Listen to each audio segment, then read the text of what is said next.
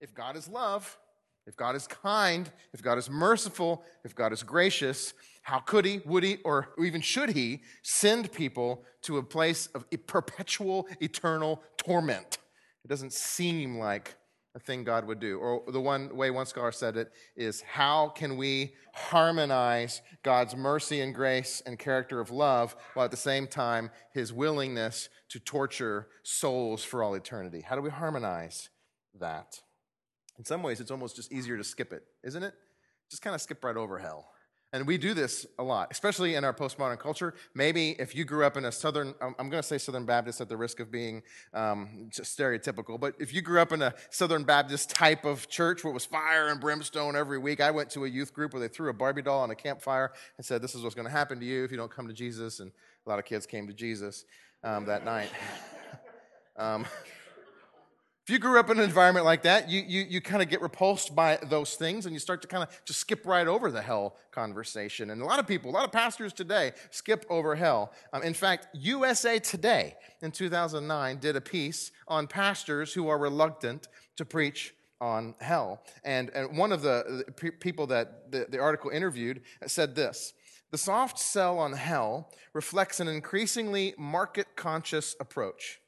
When you're trying to market Jesus, Sometimes there's a tendency to mute traditional Christian symbols, like hell.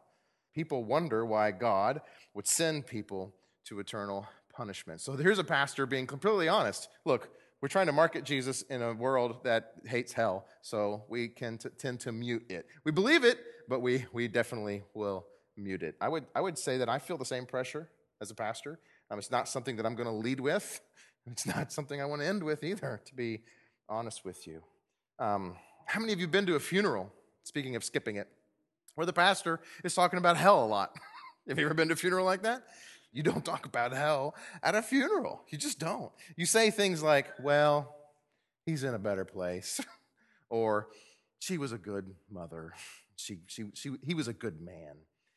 All along, I wonder how many of the people in the room are thinking what I'm thinking, which is, but if he's not a believer, which from what I gather, he's not, he's not in a better place, and it doesn't matter how good of a man he was. Well, American statistics have come out about 58% of Americans actually believe that hell is real. I thought that was an alarming statistic, actually. Uh, I mean, I mean, I was a little strange. It was a little. I thought it was high. Um, 58% of Americans believe in a literal hell. But what's ironic in that same study, only 1% believe that they're going to go there. Speaking of ignoring it. yeah, I believe in hell. It's a place for people to go and get punished, but I'm not going there. And, and, and, and I started thinking about that, and I thought, well, shoot, I don't think I'm going to hell either. And I wonder how many of you in this room think you're not going to hell. I, I do not think I'm going to hell. People have told me I should go there, but I don't think that's what they meant by it.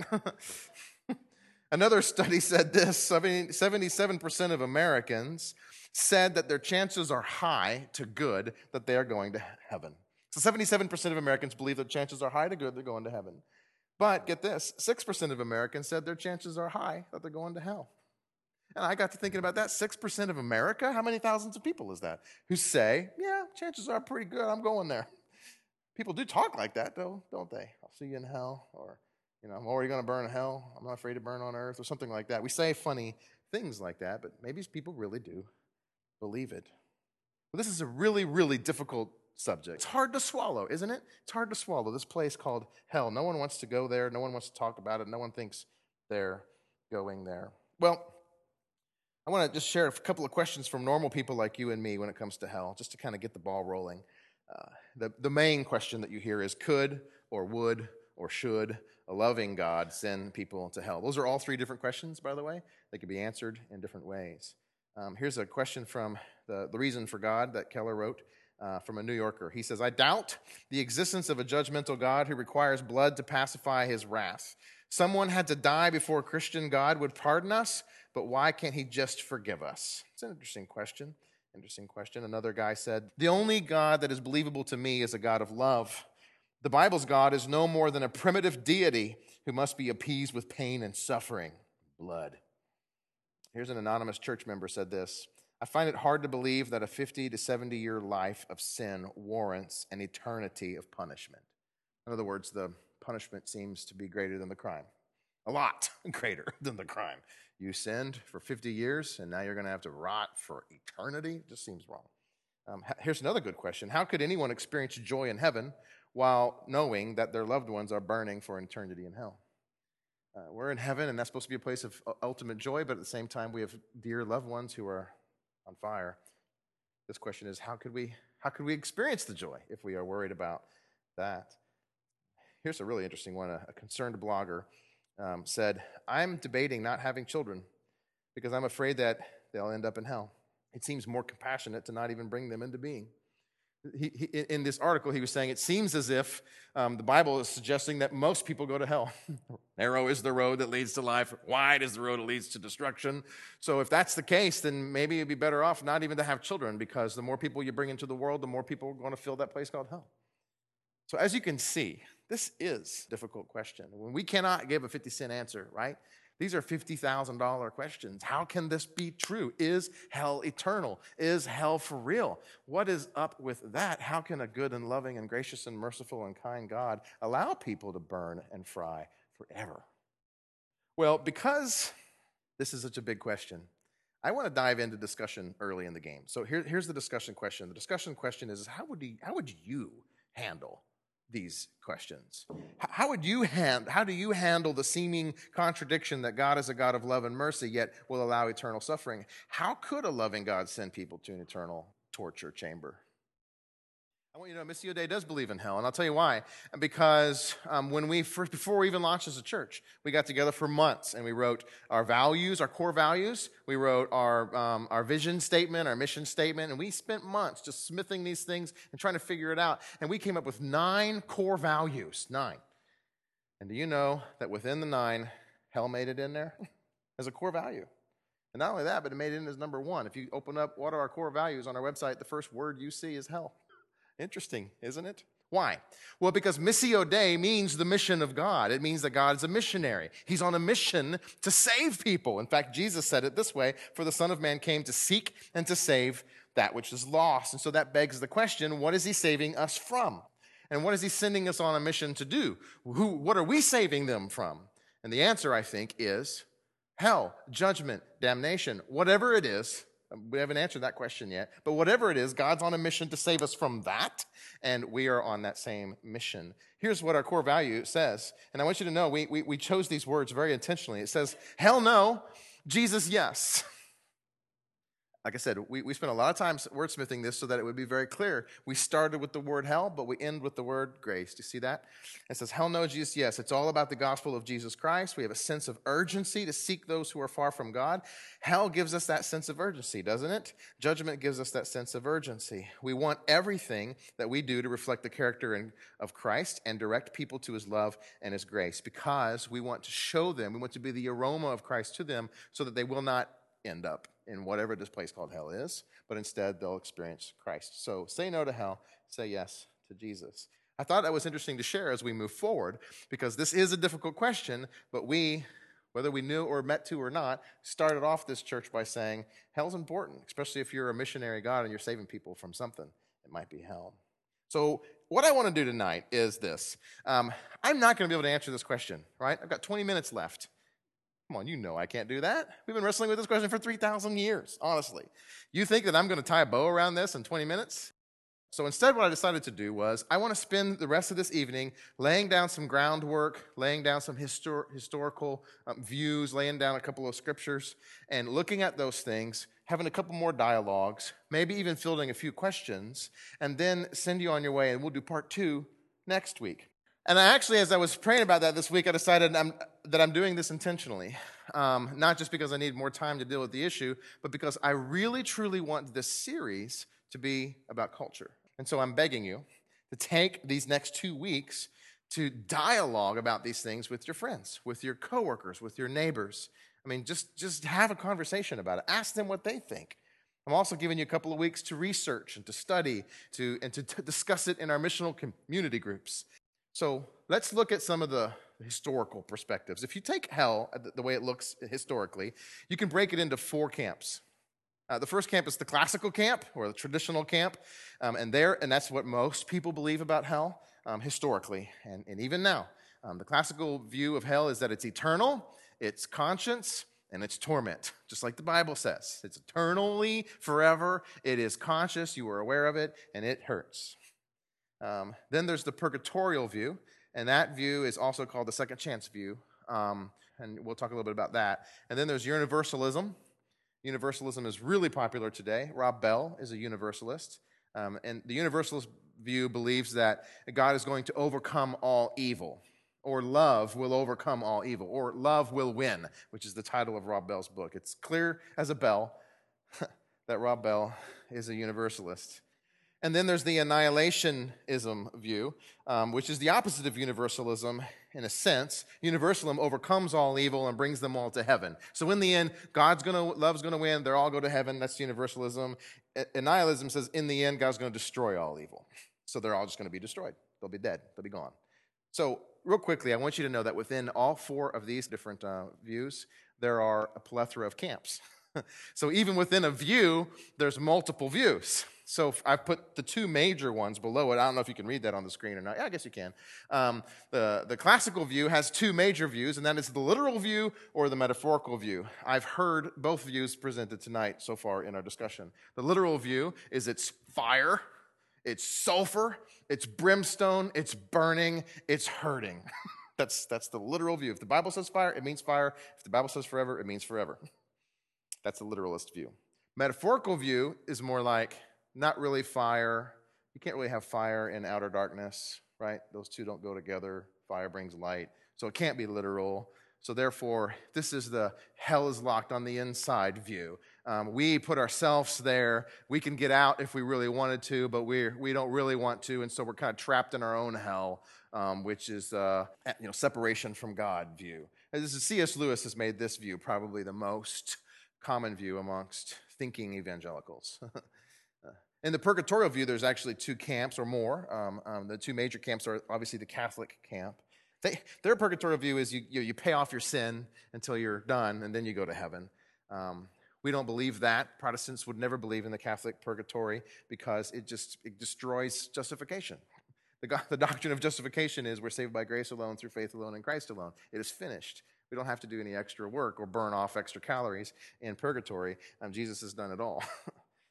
But there is an evangelical purgatorial view. There are evangelicals in a purgatorial view that says that maybe Hades is different than hell. And maybe when we die, we go to Hades, or, or wicked will go to Hades. And then when Jesus comes back to reign during the millennium, you know, during the after Armageddon, he'll give them all a second chance and they'll have another opportunity. That's what they believe.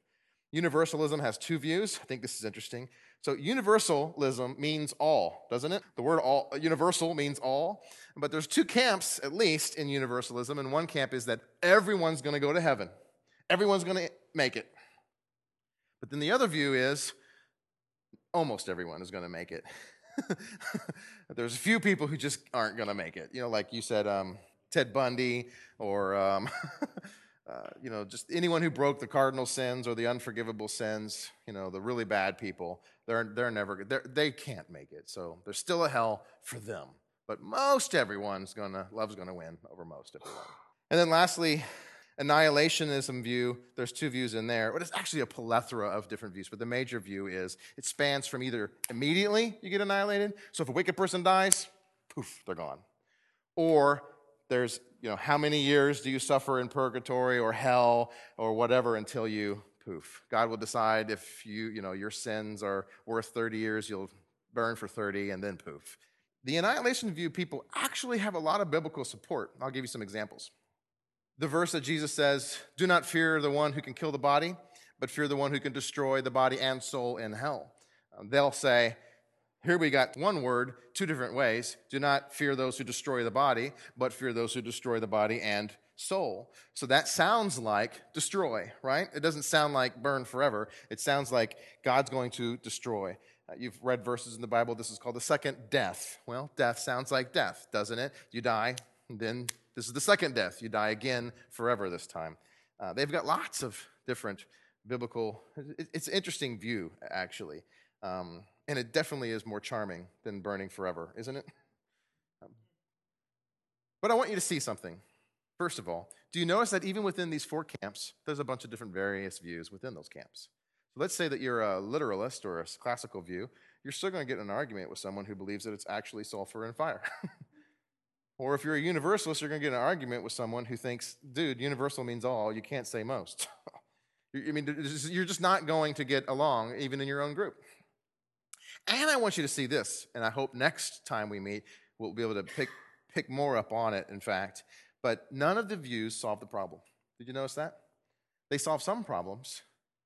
Um, for instance, universalism does solve the problem that the classical view is hard to swallow. It solves that problem. There isn't a devil with a pitchfork and he's burning you in the butt forever.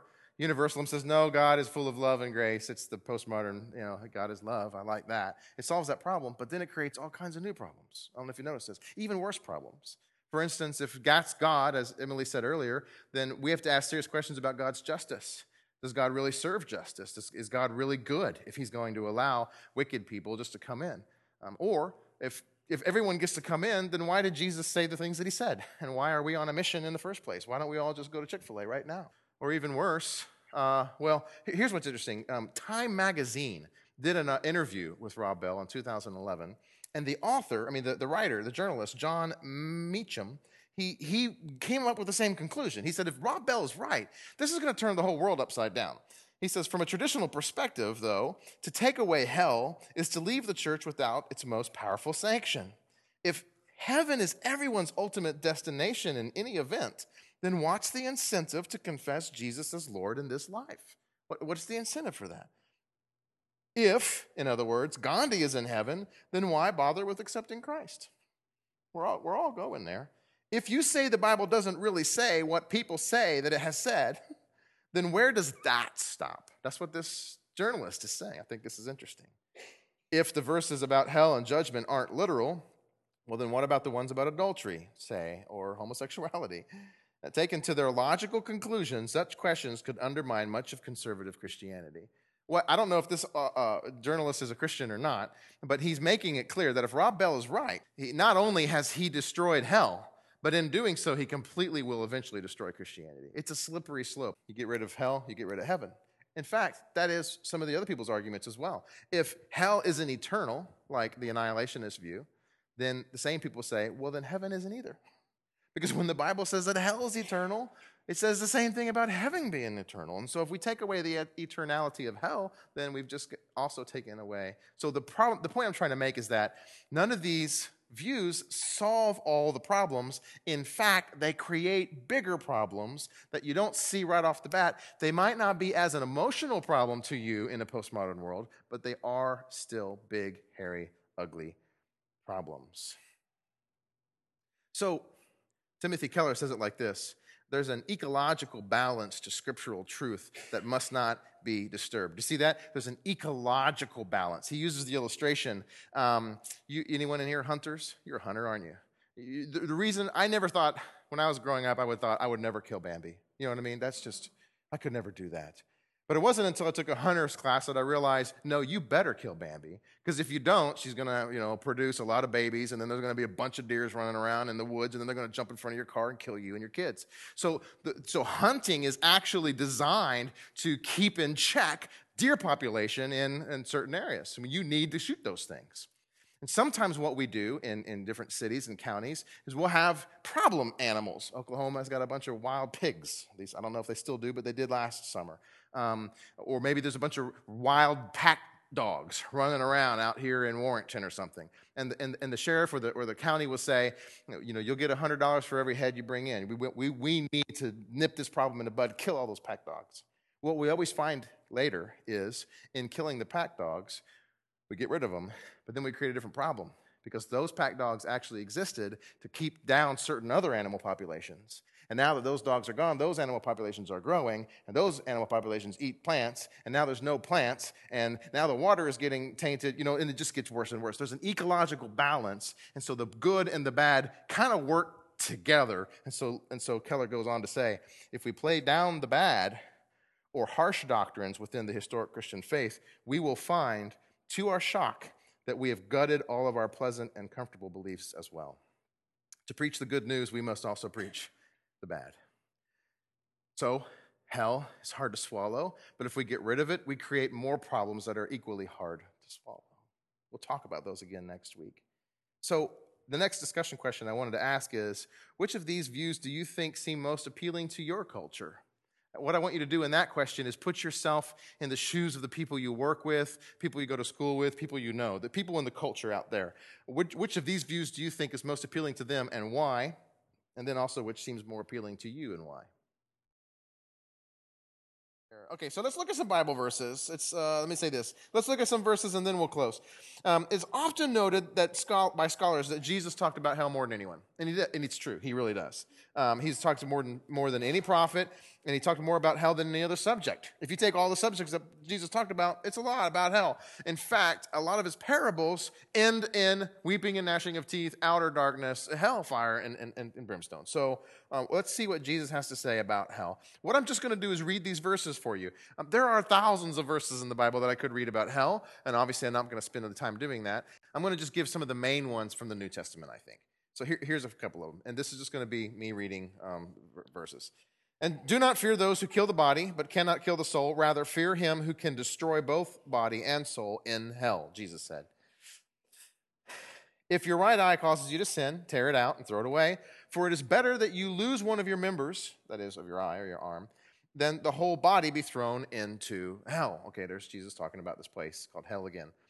Talking to the Pharisees, Jesus says, You serpents, you brood of vipers, how are you to escape being sentenced to hell? Interesting stuff. Matthew 25. Then he will say to those on his left, Depart from me, you cursed, into eternal fire prepared for the devil and his angels.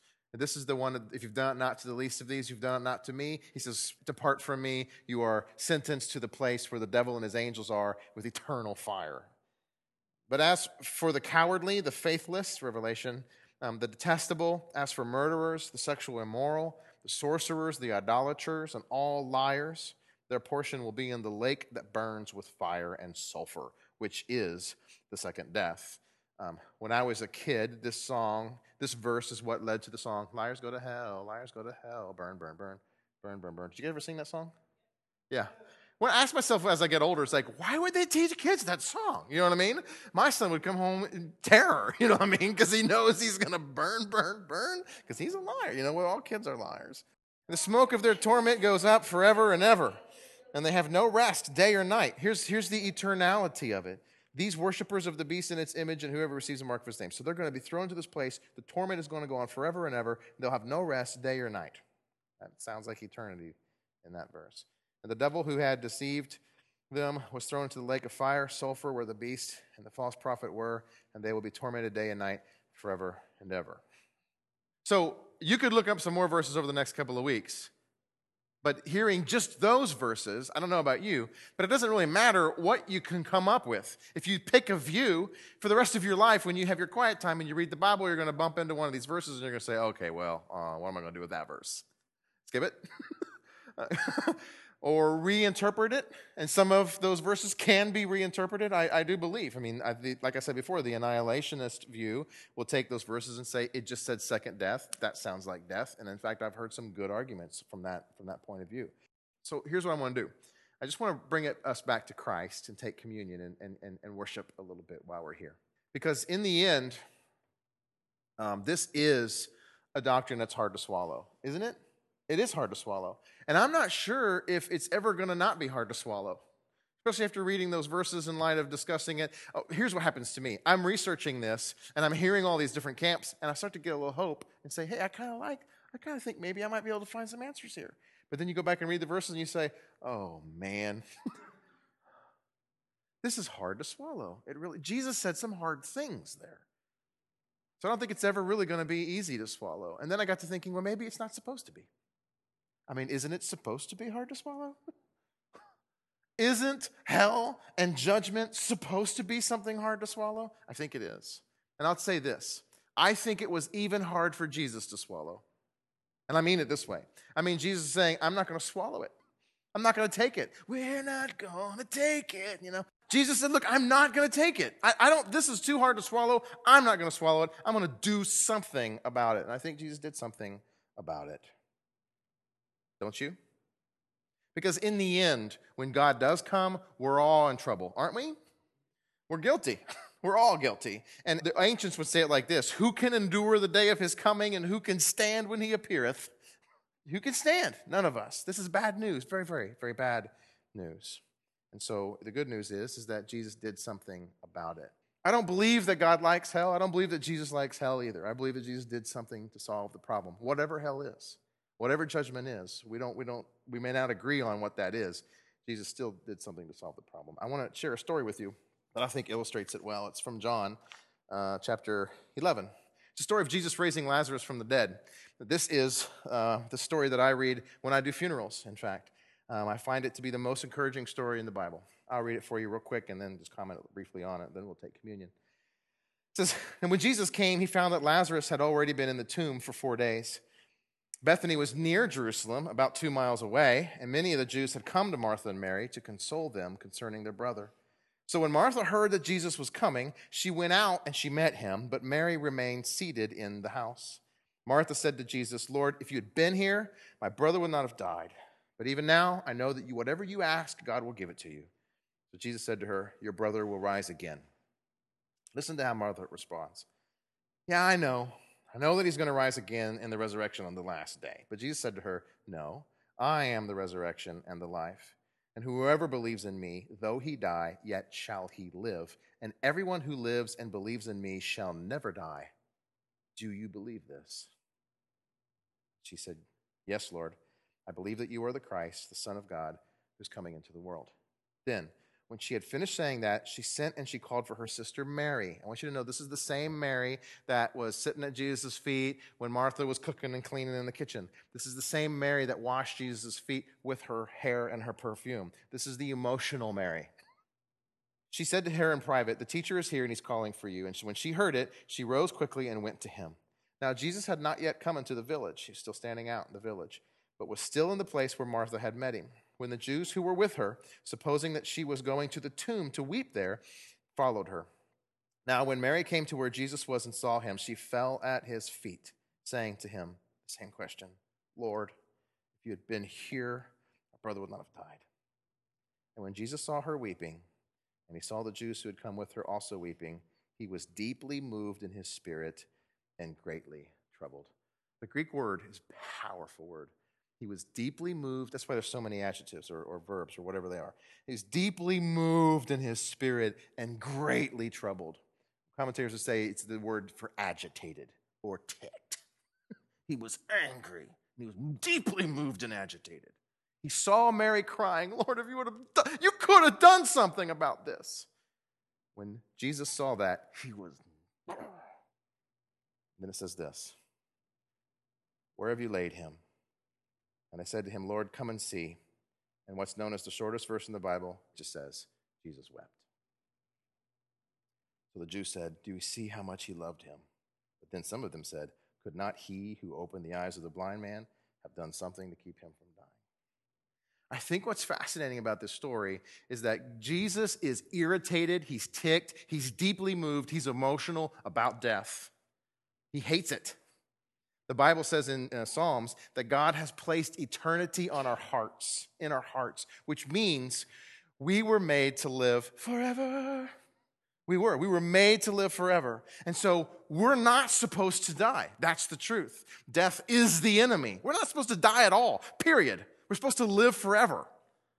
But then sin entered into the world, and the wages of sin is death, and death comes in. And when Jesus sees it, he's irritated, he's agitated, he's deeply moved in his spirit, and he wants none of it. He says, I, I, I came here to fix this problem, to get rid of sin and to get rid of death. And when he saw Lazarus' tomb, he wept. He's just crying. Would you contrast that person with the person of what we've just kind of portrayed of how can he be love and yet have this place where there's hell and there's fire and there's damnation? And, uh, and, and to be honest, we haven't answered that question yet, I know. But let's just say that those two people are the same. God says, I know there's a place for punishment, I know there's a place for the wicked, but at the same time, I hate it. I created these people to live forever, and I want them to. And I'm going to do something about it. Then Jesus, deeply moved again, came to the tomb and he said, Roll it away. And you know what he did? He raised Lazarus from the dead. And he said, Again, I'm the resurrection. Anyone who believes in me will never die, but have everlasting life. So I don't know what hell will look like. I don't even really know what heaven will look like. But I do know this. I can talk boldly about this. I know that Jesus came to solve that problem. He solves it. So, whatever answer, HJ, we can't give to our friends or our people in the culture, the one answer we do have is I don't know. but I do know this Jesus hates death. He hates sin. He bore our sin. He died our death. And I believe what the Apostles' Creed says. He went to hell. He did something and he rose again so that we can all have eternal life, joy, heavenly something. And that's good news. So I thought we'd close tonight by taking communion, but before so, by saying the Apostles' Creed together. Something I grew up in the traditional church, standing up on weekends, saying the Apostles' Creed. And then I, and then I became a non denominationalist, and we never did it again. So I thought we would stand and, and say the Apostles' Creed. I believe in God, the Father Almighty, maker of heaven and earth, and in Jesus Christ, his only Son, our Lord, who was conceived by the Holy Spirit, born of the Virgin Mary, suffered under Pontius Pilate he was crucified, dead, and buried. He descended into hell. The third day he arose again from the dead. He ascended into heaven and is seated at the right hand of God the Father Almighty. From there he will come to judge the living and the dead. I believe in the Holy Spirit, the holy Catholic Church, the communion of saints, the forgiveness of sins, the resurrection of the body and the life everlasting. Amen.